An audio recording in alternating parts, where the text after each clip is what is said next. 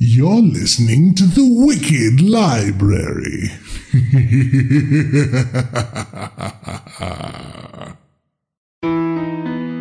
Now available from K.B. Goddard, the author of the Lift episode The Lost Library and the Wicked Library episodes The Darkness Within and Shadows, comes her debut novella, The Girl with the Roses. At the haunted auctions of Thornhill and Swift, where artifacts of the ghostly and the macabre are bought and sold, we learn of the statue entitled The Girl with the Roses. Charlotte Salt has always dreamt of marrying for love, but when she receives a proposal, she realizes that romance isn't always the deciding factor in the Victorian marriage market. Married to the eligible but secretive George Avery, she finds herself cut off from her family and friends when her husband takes her to live in his isolated Derbyshire home. Trapped in a loveless marriage, she finds her thoughts turning towards her brother's newly returned friend, the handsome Charles Jameson. In failing health and increasingly troubled by strange sights and sounds, she cannot help recalling Jameson's mysterious warning Be on your guard. What danger did he foresee? As dark forces surround her, she contemplates the fate of her predecessor. What happened to the first Mrs. Avery? In a summer of storms, can anyone save her from the shadows? The Girl with the Roses is now available for pre order on Amazon and Kobo. Ninth Story Studios, giving story a voice.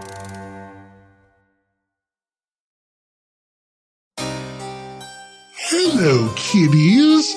So, you want access to the Wicked Archives, do you?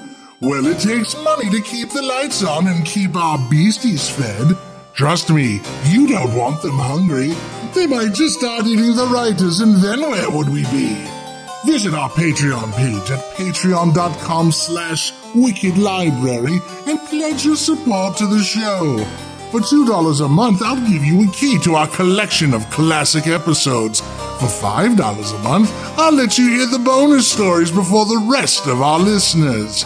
Even more tantalizing rewards await for those who want to sacrifice more to us. Over 70 classic episodes are lurking deep in the private area of the library, just waiting to be heard by you.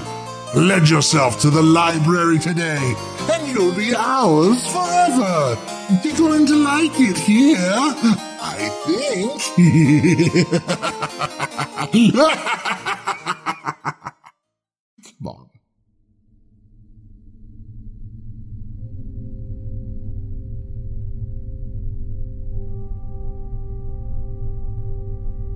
This is Daniel Foytik, and welcome to episode number 723 of the Wicked Library.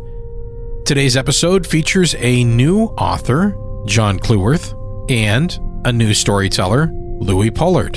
Artwork by our good friend Jeanette Andromeda, also of the Ninth Story Podcast and HorrorMade.com. Ninth Story Podcast features more interviews with authors like you'll hear at the end of today's episode. If you're a fan of this show, you will probably love our other popular horror themed podcast, The Lift. You can find out more about that show at victoriaslift.com. It's a little bit Twilight Zone, a little bit Fantasy Island, maybe a dash of Doctor Who in there, and wholly unique. It's about a mysterious girl in her elevator, or her lift, which travels between realms of different realities while she guides the visitors to her building to make a choice. Before we get started today, just a big thank you to all of those who took the time to rate and review us on iTunes. We really do appreciate those reviews. It helps keep the show on the charts so people can find the show. And of course, to all of our Patreon supporters, thank you so much for supporting the show. You do make this show happen. And to everyone, thank you for listening and supporting our contributors. Hello, listener. Welcome to the Gaslight Collective. I am the Collector. Come along now. Let me show you my collection of audio delights. Yes, go on, pick one. All are sure to tickle your fancy. in one way or another. Ah, that's a good one you've chosen. The Wicked Library. Hmm, with our good friend, the librarian. Let's begin. We will make you believe. Well, here we are again. The warning at the beginning of the show. I'm getting a little tired of having to warn you people. I mean, the name of the show is The Wicked Library, for God's sakes. It's not the Sweet Pickles Library. Listener discretion is advised. If you're scared easily, good. Seriously, though, bugger off if you can't take scary stuff. We're very scary here. Boo.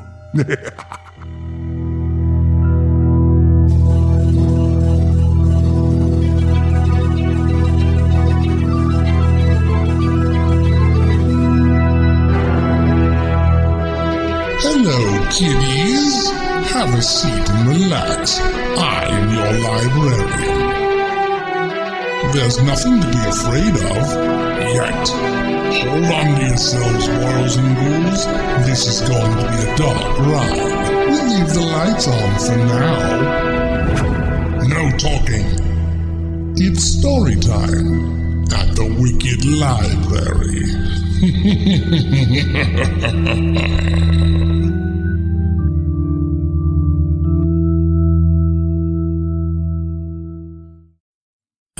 Amelia's Labyrinth, written by John Clewarth and told by Louis Pollard.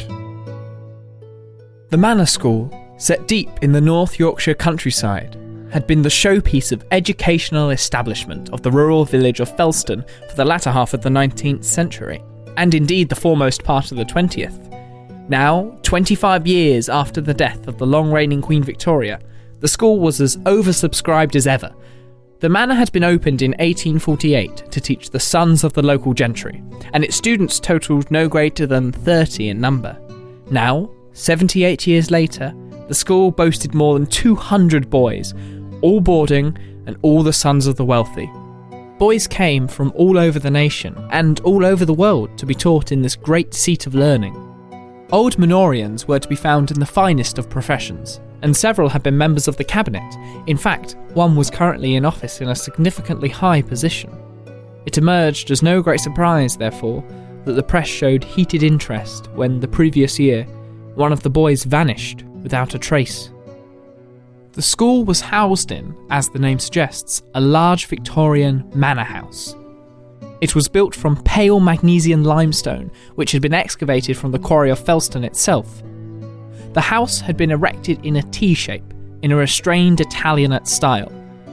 In the early days, the boys had boarded in the crossbar of the T, whilst the classrooms were situated down the vertical, with the headmaster, his wife, the matron, and various housemasters living right at the foot of it.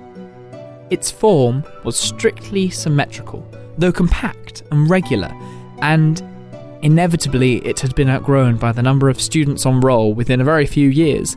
Stable blocks, barns, and all manner of outbuildings had been converted into classrooms and sleeping areas for the boys and the masters in charge of them. The higgledy piggledy collection of structures sprawled loungerously in a rural garden of green. A botanist's dream of virtually every species of tree, shrub, flora, and fauna linked, separated, and surrounded the buildings, being tended to by the finest groundsmen in the country. The micro society itself was situated in a picturesque rural setting of rolling hills and woodland, laced with a sliding river which wound through the area, passing within half a mile of the school. The river was searched as well as possible for the missing boy. The hillsides were combed and the woodlands picked over, but no sign could be found of the absent adolescent. The police file remained resolutely open, but with no clues whatsoever as to the fate of the boy. Progress had effectively ground to a halt. Had he simply run away? The amount of ground that a 16 year old could cover before being detected was surely minimal. Had he been abducted? Known offenders had been questioned, likely houses had been searched, and all to no avail. It was as if he had simply vanished into the ether. The governors of the school had feared that the incident might tarnish the school's reputation, but their fears proved groundless. The media attention given to the disappearance of the boy had been expertly handled by the headmaster and his senior colleagues, who appeared quite clearly as bamboozled as the rest of the population. The great man expressed his heartfelt sorrow at the tragic vanishing and took the opportunity to offer a reward of some £500 for any information that might lead to the whereabouts of Albert Simmons. The school maintained its high profile, received copious amounts of publicity, and came out of the whole affair with its reputation more than intact. So much so that the editor of one very high profile newspaper covering the story requested a prospectus. Herbert Paddison subsequently signed upon the dotted line, so impressed was he by the school. And that is why his son George found himself as part of the Manor community the following September.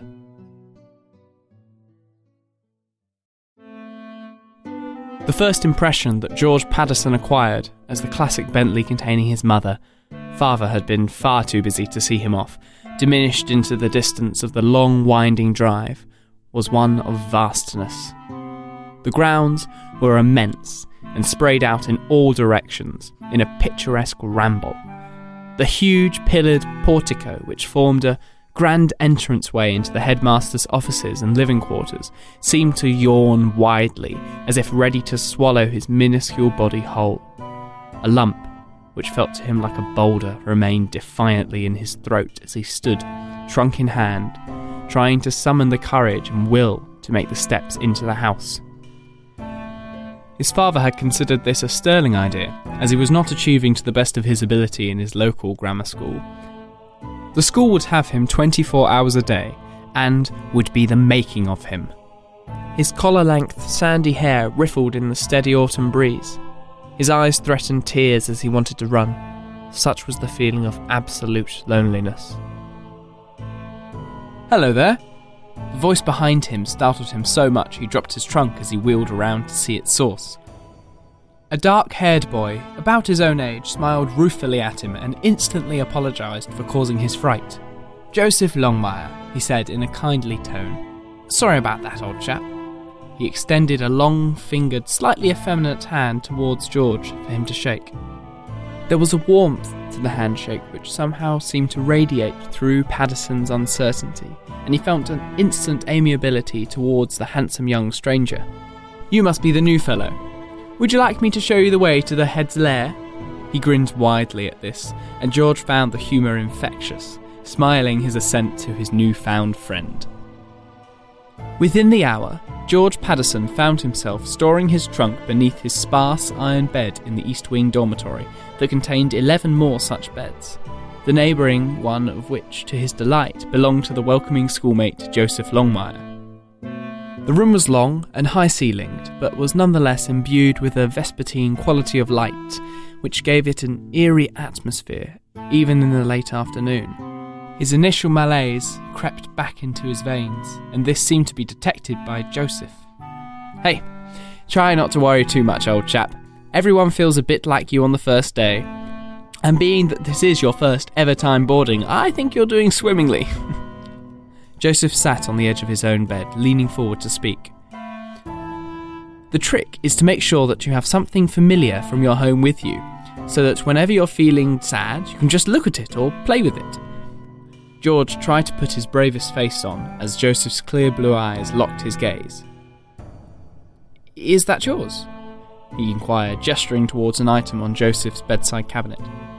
Oh, this? Yes. Mummy bought it for me a couple of years ago. It reminds me of the wonderful times we had together going to the theatre. We used to see just about anything, from operas to Shakespeare. We absolutely howled with laughter at A Midsummer's Night Dream. Do you still go as often with your mother? She's dead, replied the black haired youngster, with a finality that left George without words.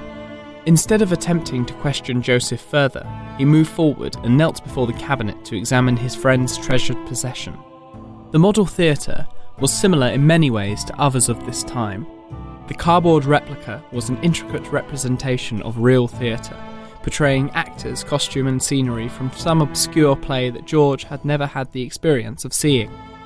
An innovative system of slots and tabs enabled the theatre to hold itself together and to also have different backdrops for a variety of scenes. This was clearly a quite expensive toy, being hand coloured and highly detailed. The scene that it currently portrayed was a nighttime scene. Twisted, leafless trees had been painted onto the backdrop, and a gaping face moon peered through their tangled branches. Two cardboard figures could be seen amidst the trees, and they appeared to be looking down at something of fascination on the make believe ground. Indeed, one was pointing. The figures were of two young boys. The artwork was so finely produced that George could even make out the expressions depicted on their faces. The pointing boy was smiling cherubically, whilst the other wore a mask of ghostly terror. Which play is this one about? George ventured. Oh, nothing famous. Just something I'm making up as I go along, Joseph responded. Can I play with it too? George inquired, reaching an outstretched hand towards the interior of the dwarf theatre. No, snapped Joseph, causing the other boy to withdraw his hand swiftly. He was not slow to notice the shock in George's eyes at this sudden outburst, and he endeavoured to calm the storm as quickly as he could. Sorry, I didn't mean to alarm you, it's just that, well, it, it was just between me and Mummy. Reassured, George asserted to the lads that he understood perfectly. Say, supper's not for another hour and a half. Why don't we get out of here for a bit? grinned Joseph. Sure, but where will we go? Are we allowed out of the manor? of course we are, old man. We're not prisoners, you know. Come on, I know an absolutely top hole place just a few minutes from the school. You coming? said Joseph, rising and beginning to walk towards the door at the end of the dorm. There was something so persuasive about this youth that George would have followed him to the ends of the earth. He got to his feet and joined his comrade in pursuit of the exit. Within minutes, the school was behind them as they strolled carefree through the meadows and lush green fields. The heady smell of wild garlic permeated the air, adding to the sense of delicious freedom that George felt in his breast. The whispering of the silvery river away to their right was almost hypnotic, and George felt as if he were being swept away on a gentle tide. Partway up the rolling hills that lay ahead, trees began to thicken into woodland and forest, and the autumn sun lit the upper branches like a majestic crown. Yellowy brown leaves crunched beneath their feet as they entered the shadowy retreat of denser trees. George, a city boy born and bred, cast his eyes around, awestruck at the textures of light that adorned the mulchy ground, as the sunlight dappled through the molting branches stretching high overhead. As they progressed deeper into the woods, George's spirits danced. He felt happier than he had ever done previously. The simple pleasures of enjoying the countryside, the pure and heady delights of nature had been denied him, albeit indirectly, by parents too busy to notice his inner needs. True, he had been given every material comfort that money could buy, but he had never received the precious time of his mother and father, nor had he shared family outings beyond the boundaries of the city. A crow called harshly from the cradling arms of a large oak, and George craned his neck to see a huge tangled nest high above. He briefly wondered if the bird had chicks in there, and smiled. He felt more at home here than he had in his own home. As he walked on, he stayed close behind Joseph, his eyes taking in the silhouetted form of the other boy. Something stirred in his adolescent subconscious, something which he was not knowingly aware of, but something which spread within him like a warm tide, and he welcomed it. The two chatted amiably, as friends who might have known each other for years rather than hours, and the youth's conversation strayed inevitably onto the subject of the fairer sex. Innocent enough, and academic enough in a single gender environment, but this made the talk all the more exciting, and boyish confidences were exchanged as the bond that George felt for his comrade grew space. Up ahead, the trees began to thin out, and the sunlight fell in brighter splashes on the more exposed ground. The boys emerged from the thicket into a wide expanse of grass covered land, leading onto a smaller wooded area, approximately 50 yards up ahead. Come on, giggled Joseph in a conspiratorial way as he began to run towards the waiting trees. George followed eagerly, his heart beating quickly with more than the exertion of the sprint. Suddenly, the other boy skidded to a halt at the very edge of a dense wall of trees, and he pointed to something above, about ten feet from the ground. George followed his gaze and was baffled by what he saw. What appeared to be two huge boughs leaned in at an acute angle, each touching the other. They seemed to intertwine, so close were they. No, it was more than that. These huge living boughs were joined together in a huge knot, as if bound by some paranormal hand. Carved upon the thriving wood was the legend Amelia's Labyrinth, one word adorning each gigantic limb. These boughs formed a weird archway which gave way to shadow and almost palpable darkness. Thick bushes and twisted trees formed an impenetrable boundary around the rest of this strange enclosure, leaving the awesome archway as the only way in and the only way out of this bizarre enclosure. How did the trees get tied up in a knot like that? Shh, hissed Joseph in a secretive, surreptitious manner. There's a certain magic about this place, old fellow. Things that can't be explained. That's part of what makes it so special. Come on, follow me. All you have to do is take my hand and follow me inside. Joseph reached out his slim fingers in invitation. George hesitated momentarily. Something, somewhere, way down in the depths of his subconscious, seemed to cry a warning. But this was too faint to breach the realms of consciousness. He smiled took his friend's hand, and together they ventured into the blackness. The experience was one of wonder for George, pressing forth into the unknown with a new-found soulmate. He felt drawn by and towards the black haired, gracefully moving lad who had so willingly accepted him into his world. As his eyes began to grow accustomed to the dimly lit interior, George was able to make out the forms of tightly knit tree trunks and thickly clustering bushes which sprawled and loomed higher than his head. The initial blackness had now begun to give way to subdued and mottled greens, pierced only here and there by needles of tenacious sunlight. George was dimly aware of the lack of birdsong and the absence of noise from scuttling creatures of the undergrowth. A hypnotic silence enshrouded the boys, and all that George could hear was the sound of their leaf scrunching footsteps and his own breath and heartbeat. He felt no fear, rather a kind of mesmeric succumbing. The arboreal walls formed natural barriers to the dark path that they now trod, and the path twisted and turned crazily in strange spirals and loops, seemingly going nowhere, yet George had the definite feeling it was leading somewhere that they would be rewarded at the terminus of this labyrinthine trail. He wanted to ask, Who is Amelia? But his mind lacked the necessary contact with his voice. He felt sleepy and dream heavy, and he cared not that the words failed to come. He was happy to walk linked with Joseph in the maze of suspended belief.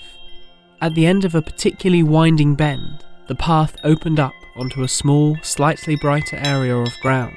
The trees here were slightly less dense, but they crawled together overhead, forming a natural canopy which emitted fairy like light onto the copse. See? Joseph pointed a long finger up to the branches above. Wind chimes and mobiles dangled from the skeletal boughs. Fabric butterflies, paper birds, wooden carvings of no recognizable design, spun and winked in the pale sunlight and soft breeze. The wind chimes played ghostly tunes that sent, for the first time, tremors of uncertainty and emerging fear through George's psyche. I'm not sure I like this now, Joseph.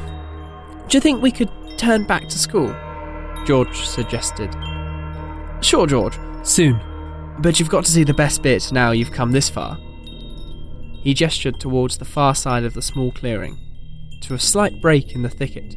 It's just through here. Something in Joseph's clear eyes once more reassured George. Okay, he concurred. Just for a quick look. What appeared to George to be a vast open area revealed itself as he emerged behind Joseph through a small natural doorway. Once more, the surreal quality of the environment overwhelmed George, and he stood in wonderment at what he saw sprawling in the centre of this expanse. The large circular clearing had at its hub a network of living trees, conjoined and intertwined in an enigmatic, apparently impossible way. similar to the bowels of the entrance which bore the name of the labyrinth, yet on a much larger scale. The trunks of mature oaks, cedars, larch, sycamores, and many more bent over from their bases, giving the impression of malleability, almost fluidity. They linked and looped, wrapped around one another, passed through each other, became one intricate, pulsating, thriving entity. This bizarre yet strangely alluring unnatural construction spread out 10 yards in all directions from its centre, reflecting the circular theme of this otherworldly place. The heart of the woven living wood had no obvious means of access other than to climb over, through, across. The mesmeric attraction to George, which had him even now moving ahead of his companion, was the spectral purplish blue mist which rose, dream swirling and lazily twisting from the very epicenter of the mass. Now it was George's turn to call out in beckoning. Come on, Joseph, let's climb. I'm right with you, old fellow, chuckled the raven haired boy. As George placed first one, then two hands on the perimeter edge, he was astounded to feel that the wood was actually pulsing from inside.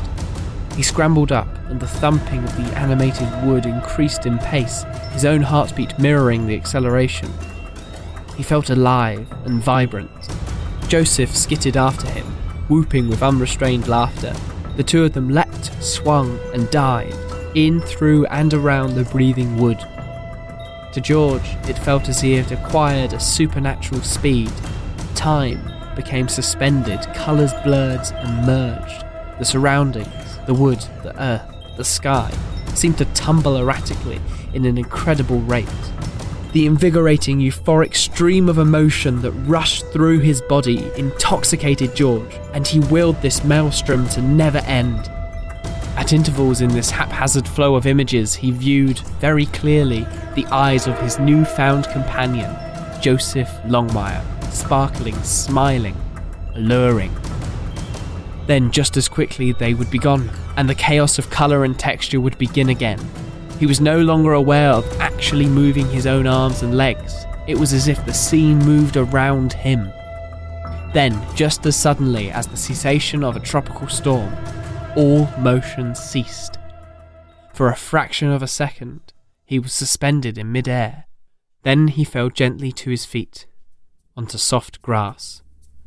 Bemused, baffled, he knew not what to do next. A hand on his shoulder jolted him back to reality. He snapped his head round to see the face of his friend smiling at him. Welcome, whispered Joseph. Welcome to the very heart of the labyrinth. As George peered round the corner, he could see that indeed they were in the very middle of the weird wooden structure. This centre consisted of a circular patch, roughly 20 feet across, like a bullseye of some enormous dartboard. The tangled trunks towered around the boys, seeming to now form a grotesque cage. The sky overhead seemed to have darkened, and the very feel of the air had changed. George now felt nothing of the heady acceleration that he had only seconds before experienced. Now fear chilled his veins, made him leaden. He turned round to look at Joseph once more, and the smile had left his companion's face, to be replaced by a knowing kind of expression, which unnerved him further. Please, Joseph, I want to go now. I don't like it here anymore. His breath came in short, frightened gasps. Sure, old chap, Joseph replied, his voice velvety and coaxing. Just one more thing to see. He pointed to the far side of the clearing where, contrasting against the lush grass, were two darker patches. Go ahead, George. Go take a look at the real secret of the labyrinth. George found that he'd begun to move towards the appointed place, though he wasn't sure this was a voluntary movement. As he progressed, he heard Joseph Longmire following closely behind him. Soon, he found himself standing over the origin of the brownest patches, and he realized to his horror they were two freshly dug graves, gaping up like the mouths of two subterranean monsters, and one of the graves was occupied. The cold, pale body of a young boy lay face up and quite dead. his lifeless, sightless, drying eyes like the flesh of hard boiled eggs. It was George who now pointed. He pointed and shook visibly as he realized that the body in the grave was one that he recognized. He turned to the other boy, who was once more smiling. That, that that's the boy who went missing. I've seen the picture of him in father's newspaper. No further words were forthcoming. Joseph Longmire began to change. His body elongated. His hair became longer. His clothes fell away to reveal a different style of attire. George gazed at the apparition before him with no semblance of comprehension.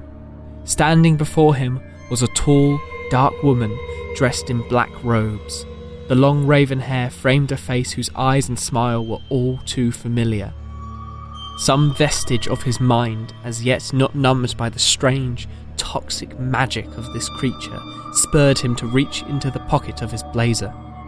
He withdrew a pocket knife and with his free hand released the blade. Every motion seemed to be occurring at an incredibly slow rate, as if the batteries of his life were dying. Yet the woman showed no inclination to stop him, the serene, secretive smile still upon her face. George raised the knife and swung his arm around in an abnormally sluggish arc. The blade struck flesh, and he dropped the knife to the floor. He thought he had sliced the throat, that his aim was true. But as he looked at the woman, he saw nothing more than a two inch scratch oozing blood on her left cheek. Still, she smiled. She smiled as his heart stopped. She smiled as he fell back into the vacant grave, his wide eyes gazing up to the grey heavens as if questioning God.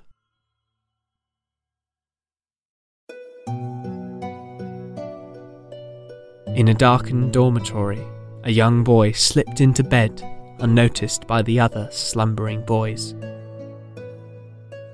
George Paddison had knocked upon the headmaster's door, frightened and lost, earlier in the evening. The headmaster had been very kind and explained that the boy should not wander off on his own again, particularly as he didn't know the area, and especially in light of the fact that the school had already lost one pupil recently to much publicity, not least was from his father's own newspaper. George had meekly and readily agreed. The headmaster has allowed him to bathe, then left him to the ministrations of the matron, who attired him in clean pyjamas. She saw him to his bed after applying the sticking plaster to the shallow two inch scratch upon his left cheek. Good night, matron. Thank you, he whispers, pulling the sheets up to his chest. On his bedside table, cardboard theatre stands, illuminated by a shaft of moonlight from the narrow window. The scene depicts a woodland backdrop. A small figure, a woman, smiles as she looks out at an unseen audience. By her feet are two darker shapes that contrast starkly with the bright green of the remainder of the surroundings. It's impossible, however, to discern what these discolorations are. Joseph Longmire lays lifeless in bed next to George, as yet unnoticed by all but he. A cloud passes across the moon and the scene is extinguished. George smiles as he closes his eyes, savouring the sounds of the breathing of the remaining boys in his dormitory, the rhythmic pulsing lulling him into a deep, anticipatory sleep.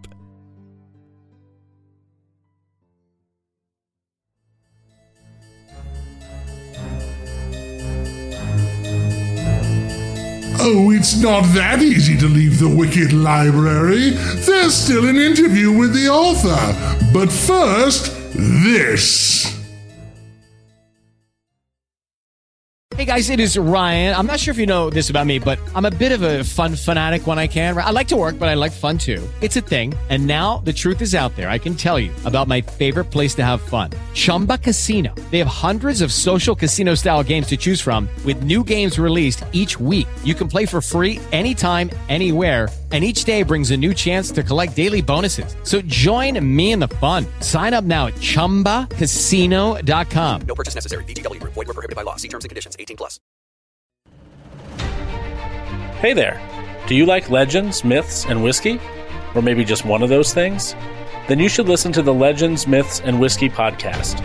For more information, head over to legendsmythsandwhiskey.com.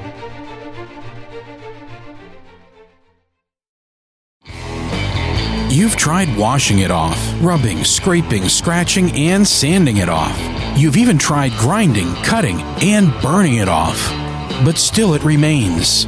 It's Zombie skin. so foreign to your own eyes, you wonder are you still fully human? Or have you become. The contamination. Whether you're struggling with cold sores, eczema, poison oak, poison ivy, acne, bee stings, bug bites, cuts, scrapes, scuffs, tears, chronic rash, or any of the endless ailments we all wish never happened, the antidote is the truly endless repair.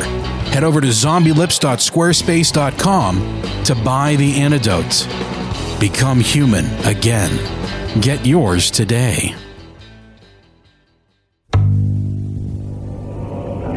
Society 13 Podcast Network. Redefining podcasts. Society 13.com. I like to listen.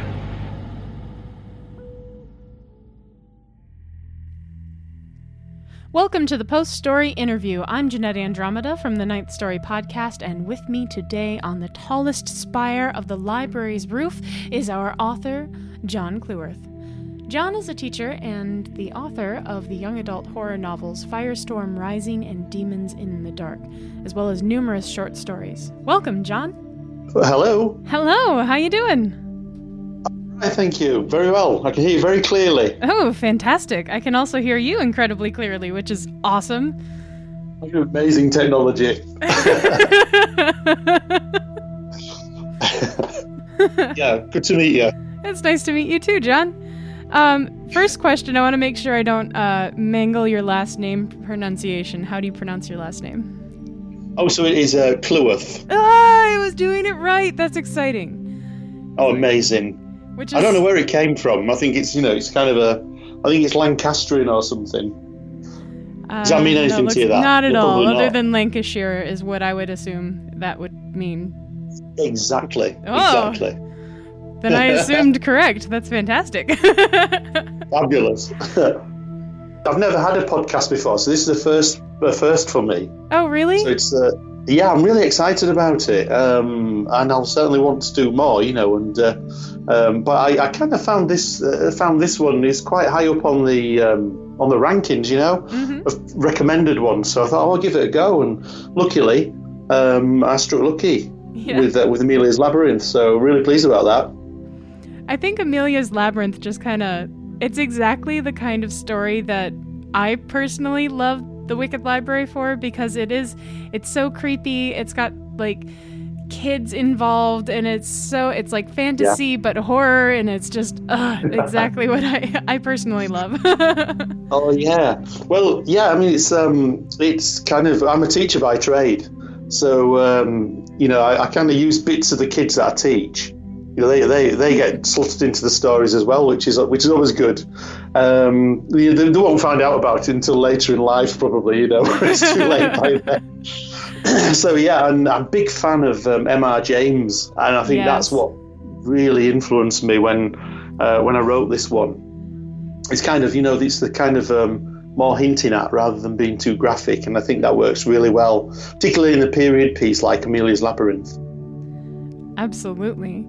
So I'm I'm curious which uh are there any specific elements from the kids you've worked with that ended up in this story?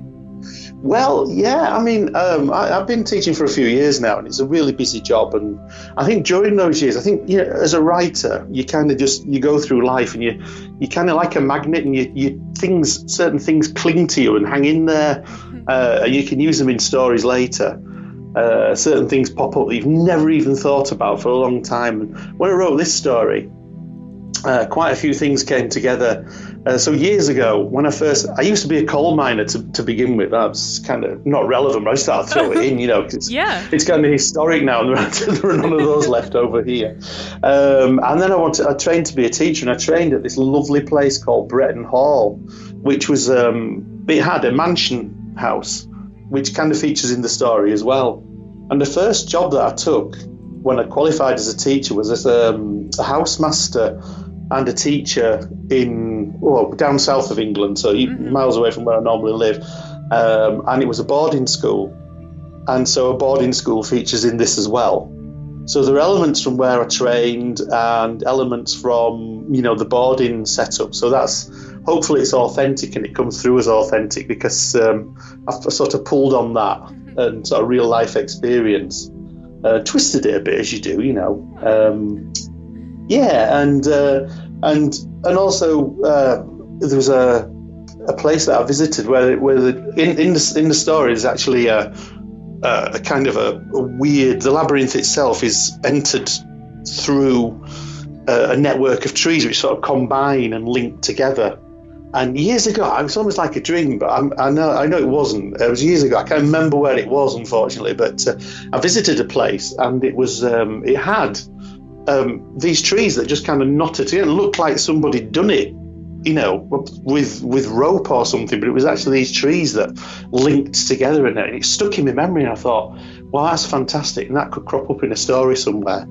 So that came in, and I think that's how yeah. stories work. You kind of throw bits in from everywhere. So whilst there were no sort of the, the, the characters in the story weren't based on any sort of real people, I did draw on sort of real events.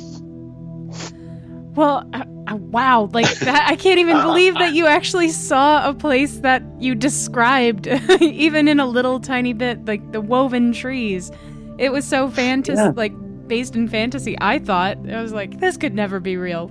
You actually went yeah, somewhere. I, it's really. I've googled it and I've tried to find it on the internet, and I can't find. I can't find a picture of it anywhere. Um, but it was actually, I, am presuming some some really talented gardener or something, you know, sort of put this thing together and, and encourage them in some way to link up. But it was really good, and I, I think it actually lent into some kind of, you know, when you went inside this thing, it had the wind chimes and the, the weird stuff nailed to trees, and and that without giving too much. Well, the story's already been on, so, uh, so it, you know that those those feature in the story as well. But I've thrown in, hopefully, um, you know, quite a few scares and a few chills in there as well. The whole time it was just like, this is not going to go well. This is not going to go well. Absolutely.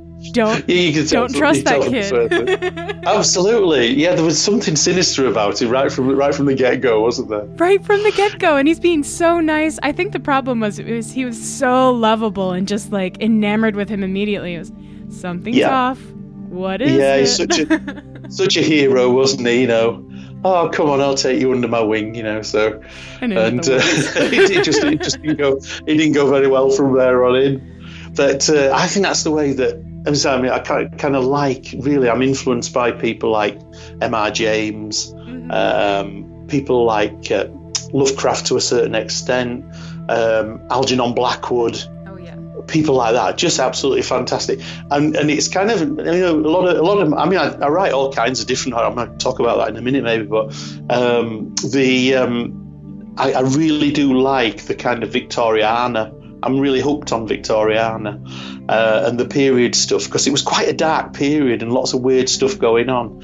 And to kind of reflect that without, you know, in the kind of um, what I think of as a Alfred Hitchcock style, where the you know you can almost imagine a camera sort of panning round, and it's what you don't see just outside the camera angle.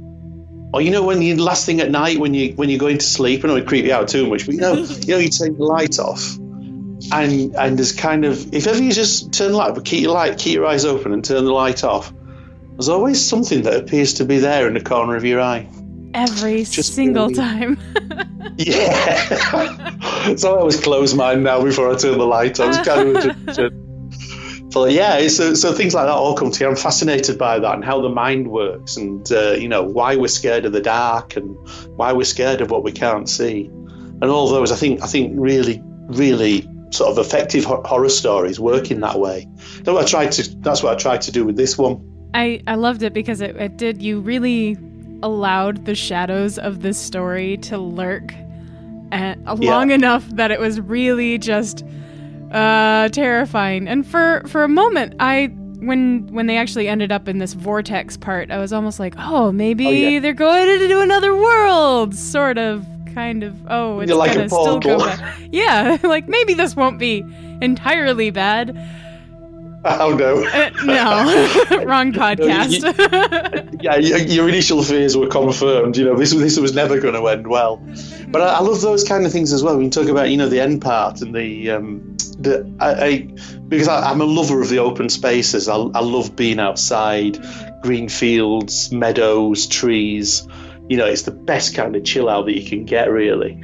Um, it's just it's nature, nature at its best, and I think uh, said Blackwood was one of my favourites. He he uses nature in describes nature and then twists it in really good ways. And so I wanted to kind of lead the reader on, or the listener in this case, through this journey, through this magical kind of experience, and this great friendship that blossomed between these two boys. Really, just kind of drop you down a great big hole, and uh, and just like, oh, didn't see that one coming. So hopefully, hopefully we didn't see we didn't see the ending coming. Although we might have suspected it was going to end a bit sticky. Oh, you know. oh yeah.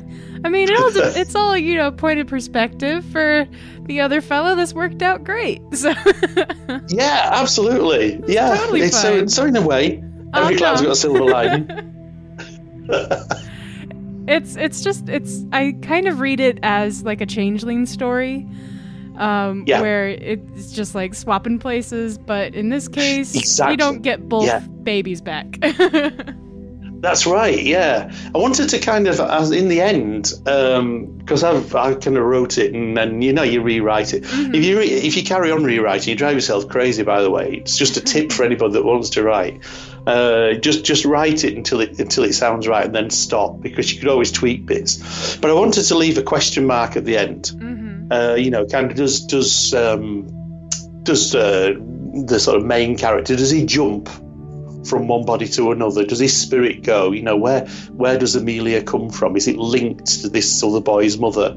Uh, you know, it's those kind of things that, that it's that triangle of things that uh, I think the end bit, the end part, kind of reveals that to a certain extent. You know, when George is lying there with the, the sort of scratch on his cheek, and uh, you know, he's, he's, he's lying there very sweetly with the sort of corpse in the bed next to him. Uh, so it's definitely one to listen to with the lights on. I love that Yeah. thing on the Wicked Library where it goes, "Go ahead, leave the lights on." You know? I think that's a really good idea. I love. uh, By the way, I just I'm just really glad to be among such brilliant uh, stories. I've been sort of you know binging on them, and I've, I've downloaded them onto my phone and sort of listening to them in the car. It, it's brilliant. You know, I've kind of I've stumbled. I maybe stumbled onto it a bit late, but um, it's great. It's fantastic. I would recommend the Wicked Library to anybody and everybody, and I'm pumping it out there on all my Twitter and everything. So, uh, yeah, really big up to it. It's fantastic. Really glad to be working with you. We're really glad to have you like a lot, and thank you for sharing the show. I've yeah, I specifically this season. Actually, all the seasons have been really interesting. I constantly go through the back catalog, and I'm just like, let's listen to another story. Yeah, and it really works well in the kind of. I think, as I say, you know, the, with the podcast, um, I suppose it was kind of a. You know, this is the first Skype thing I've ever done, by the way. So these Oh, really? interviews on Skype. Yes, I've had to. I've had to kind of learn how to use Skype. So I think we writers tend to just hide ourselves in, you know, behind a screen, and uh, and, we, and we just do all that kind of thing, and then sort of technology catches up with us. But uh, maybe maybe it may have still got one vic- one foot in the you know the Victorian era. I would have loved to have lived in the Victorian era. I think it would have been fascinating. Know, all these people walking around in black and Oh, stuff yeah. like that. If But then again, there wouldn't have been any podcasts, so you know, That's I think true. that wouldn't have been any good. But then people would be telling stories just normally. Absolutely, yeah, absolutely. If you were transported back to Victorian anywhere in the world, what would be the first thing you'd Yeah. want to explore? Oh, I think probably the Victorian schoolroom. Um, because being a teacher by trade, I'd be really intrigued, you know, as to how these sort of, uh, you know, really mean-minded people got into the job. You know, because I, I love the job and, uh, yeah, I love working with kids. And I think writing works really well when you get it out there. Because I write for kids as well, you know, a lot of stuff at middle grade and young adult. Uh, but I do enjoy the start, the short story. So I think I, I think I'd like to go in there and probably, I don't know, sort of take the cane off one of these teachers and snap it over my leg and look really heroic. You know, and have all the Victorian kids sort of jumping up and cheering and stuff like that. Um, and probably as well, you know, like you know, fascinated with stories like Oliver Twist, so you could, you know, you could see these um, really weird funerals with the black horses and the black plumes and people sort of, um, you know, um, really sort of mourning for years and years. And that's that, uh, no, you know, I'm, I'm, a cheery kind of guy, but I just think that kind of stuff's really, really fascinating. You know, the psychology behind it is is amazing, really, um, and also the you know the kind of um, the the sort of society that would have been around at that time. So I think I would like to go back to yeah, perhaps qualify my comment on living in the Victoria. I think I would like to visit it and then really quickly. I think so. Probably, probably just a, fl- a fleeting visit. yeah, you, you hit a certain point where you're like, man, a shower would be nice, but I guess absolutely. Um, so I want to backtrack just a little bit to something you had said yeah, earlier absolutely. about editing your story, and I'm wondering, yeah. was there anything you edited out of this story?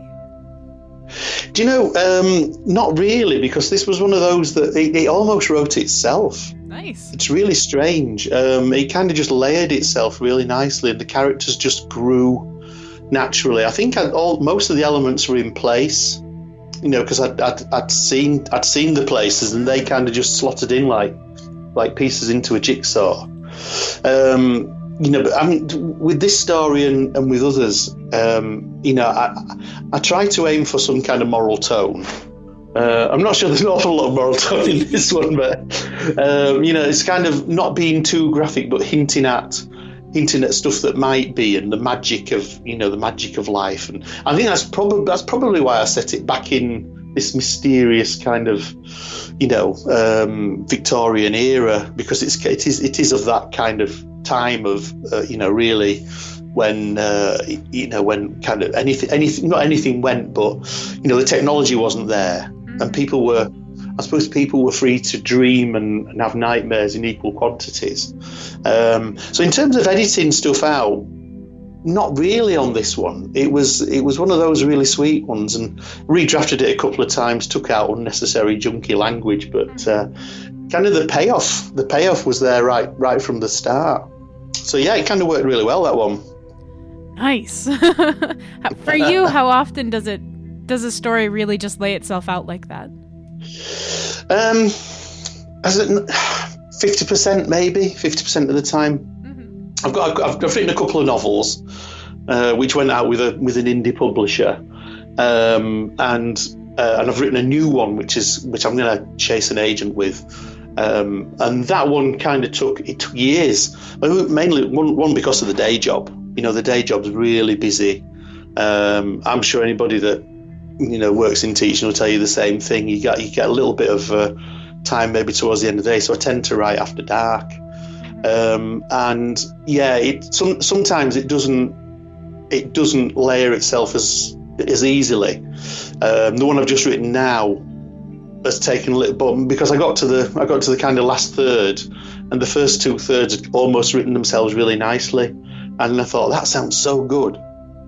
You know, I'm struggling now to sort of where it's going to go to the end. So, but I think the key thing is, you, you, there's two things you can do in that situation as a writer. You can either sort of back away from it and think I'm going to I'm going to ditch it and leave it, or you can just keep plugging away and if it doesn't work, you know, then scrap that bit and, and try it again.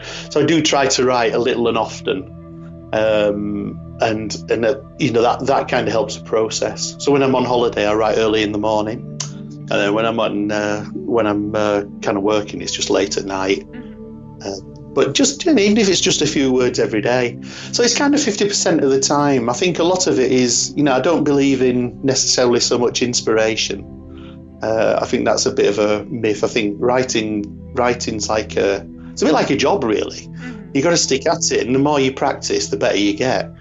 You know, and I think that that's the key thing. And sometimes really good ideas come along, and sometimes you've just got to graft at them and start with a, maybe a vague idea and chip away until eventually, you know, you chip away. Imagine like a, chunk of rock until this sculpture comes out.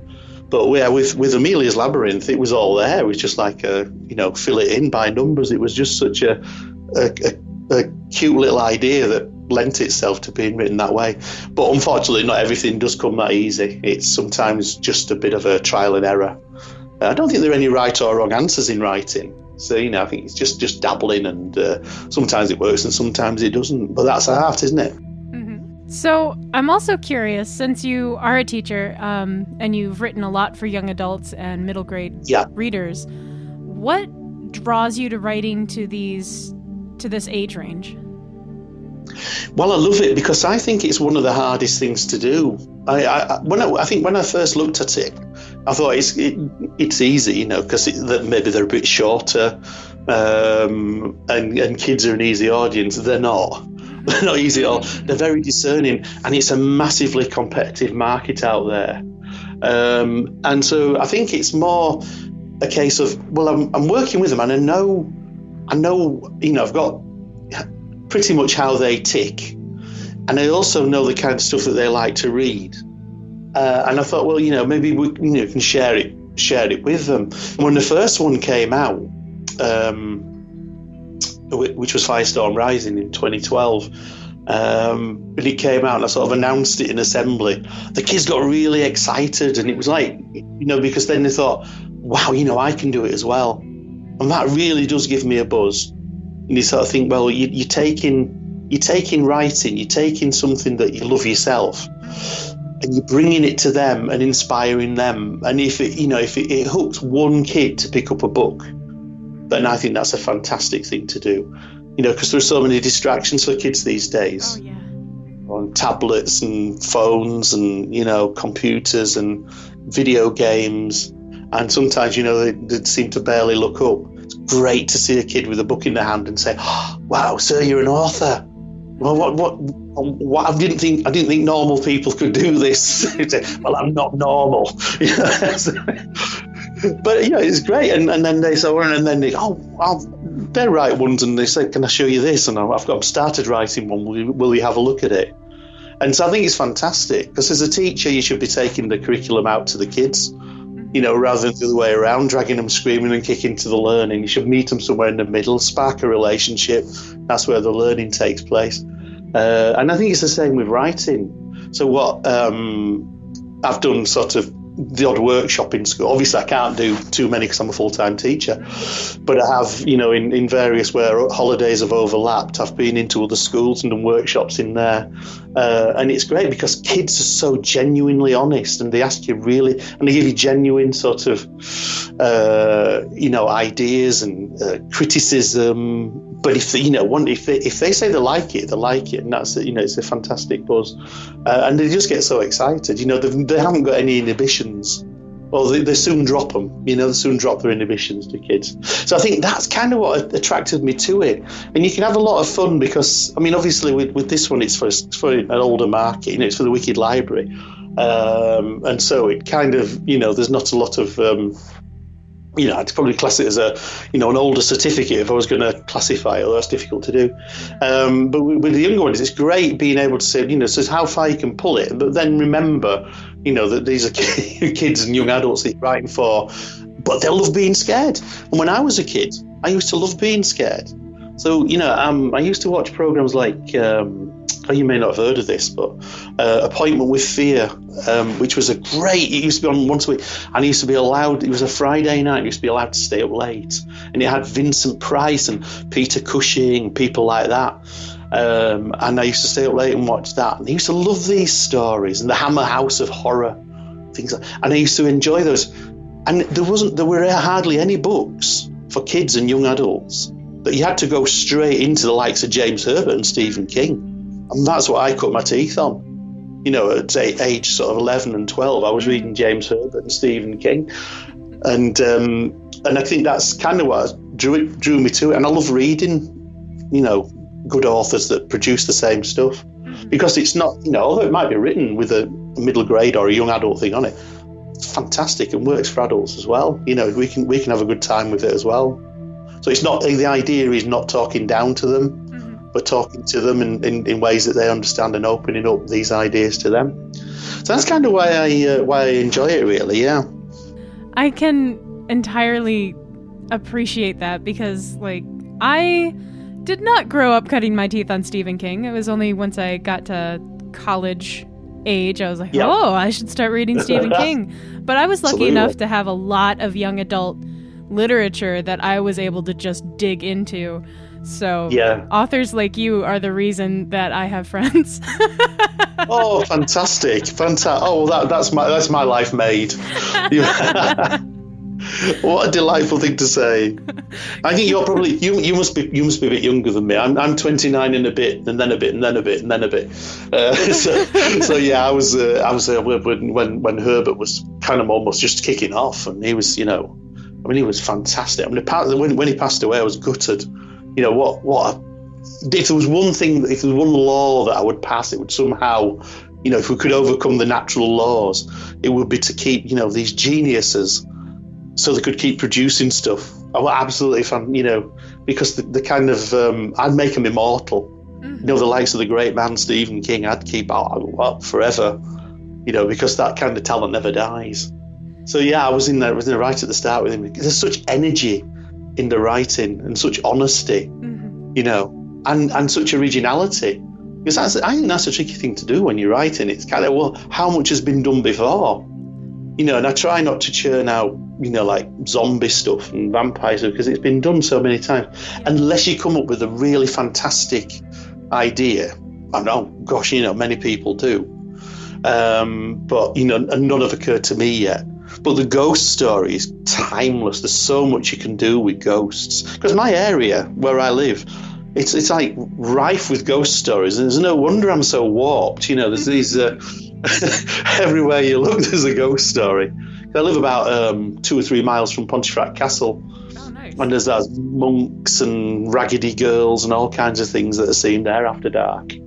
So yeah, it's fantastic. And there's haunted, you know, haunted pubs. That's a bar in, in America, isn't it? And it, um, so if I start ta- if I, if I start speaking Yorkshire, just let me know, you know, I, I kind of slip into it. I, I, just, I feel very comfortable speaking with you, so if I, if I do lapse, you know, just just let me know. I don't understand what you're talking about. You're doing But pretty yeah, it's well. good. Oh, thank you. And if I ramble too much, just let me know as well. You may have to edit me down. Hardly. I'm just I'm enjoying just hearing your stories. oh, fantastic, fantastic.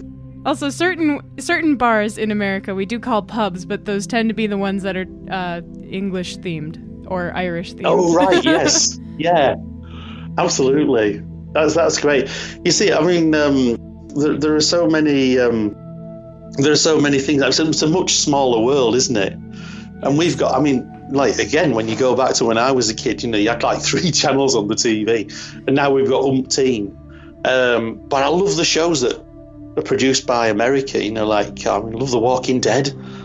That's that's absolutely fantastic. It's one of my favourites. That one. Um, oh gosh, what's the other, what's the other one now? It's gone at the minute. Uh, it's one that we're currently watching. Oh yeah, of course, Game of Thrones. I Oh, mean, yeah. George R. R. Martin. There's a guy that doesn't pull any punches, right? Oh my gosh. mean, Whenever you it's- think he's going to pull a punch, you're just ripped apart. Totally. but the nice thing is, you can always remember at the end of the day, it's just a story, it's just a book. You know, we're all normal people out there. And I think the best kind of writers are the well balanced people because I think you put your nightmares down on the page or on the screen. And if you can share that with other people and other people have a good time with it, then brilliant, you know, job done.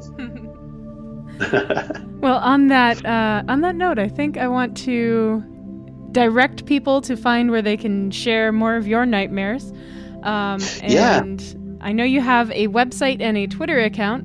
Which are those, and uh, where can people find you other than that, if there are other places? Yeah, okay. Um, so um, the website is www.johnclewarth.com. Um, and that one is uh, Dark and Spooky Tales for Kids and Young Adults, I think. That's the title of it. Um, I update it infrequently, but it's um, it is something that you can find out things. that it's, it's up to date at the moment, and you can find out snippets. There are snippets of the books I've done so far, so there's little links where you can go and read chapters and you know pick up ideas from there. Uh, so that's the website. Um, Twitter is at John Clewarth, and on there I shout out about anything that's going on uh, in writing at the moment, and you know works in progress. Um, books are on Amazon. Um, and so, you know various other outlets, but Amazon. You can. I've got an Amazon page, so if you just Google Amazon John Clewarth, you find the stuff on there. Um, what else? I've got a Facebook page called uh, John Clewarth Author. Uh, so if there's anything that I need to, you know, everything's up to date on there as well. So I've given a, I've given a bit of a shout out about Wicked Library on there as well. So a bit of advert for that.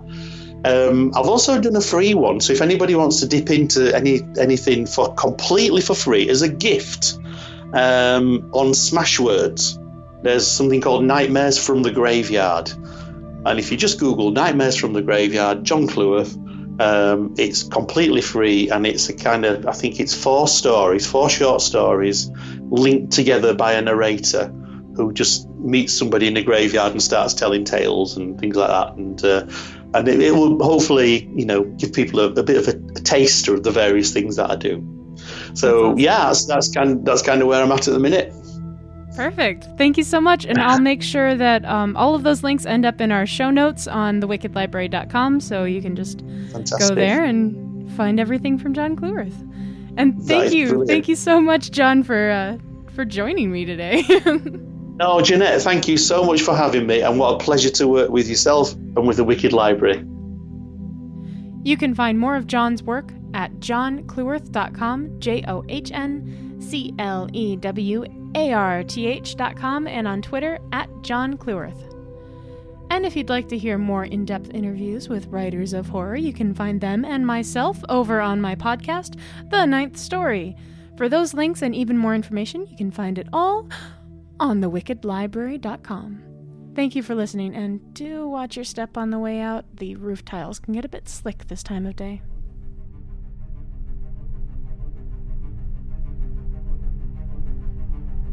Thank you for listening to today's episode of The Wicked Library. The Wicked Library is a Ninth Story Studios production. NinthStory.com. If you enjoy the show, please consider supporting us on Patreon at patreon.com forward slash wicked library. Not only can you be a part of helping us keep the shows coming for as little as $2 a month, but you get extra things like bonus stories, little things from the librarian, and more. Season 7 of The Wicked Library is sponsored in part by the Legends, Myths, and Whiskey podcast. You can find them at legendsmythsandwhiskey.com and, of course, in iTunes or wherever you subscribe to podcasts. Also sponsored in part by Zombie Lips. They make the antidote for the human condition. Get the cure at zombielips.squarespace.com. All audio recorded in house at Ninth Story Studios is recorded on Rode microphones.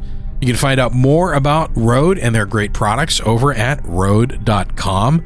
That's R O D E.com. A big thank you to Rode for helping us make the show sound as good as it does.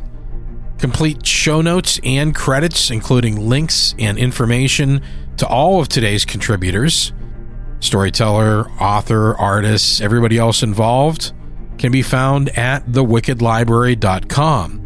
You can also find links to our Twitter, Facebook, and iTunes page. And once again, just a reminder if you do enjoy the show, if you are a regular listener, please take a moment to rate and review the show in iTunes. Ratings and reviews help keep us in the charts so other people can find us and make sure that all the contributors to the show get their work heard and seen. Until next time, go ahead, keep the lights on makes it easier for you to find your way into the labyrinth.